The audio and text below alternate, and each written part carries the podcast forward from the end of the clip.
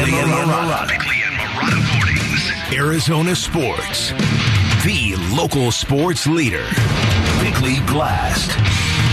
On Wednesday night in North Carolina, you could almost feel a window opening, a big bay window, or maybe a giant glass sliding door. It was that kind of window, a spectacular, glistening, gleaming window of opportunity. And from 1,700 miles away, you could almost feel the refreshing winds rushing in, because that's how Kevin Durant's debut felt. It felt easy, breezy, the start of something that might be unstoppable something that might be worthy of a parade. In game number one, Durant floated seamlessly inside the Suns' offense. He and Devin Booker combined for 60 points. The Suns spent most of the game in the comfortable haze of a double digit lead, and clearly there is plenty more to come. Will it be good enough to get through the Western Conference? Who knows? But I'm getting the idea it will be more than good enough for the rest of us in the audience. And here's what else I've noticed I've noticed that Jerry Colangelo, the the man who birthed this franchise seems very happy. And while he won't say it aloud,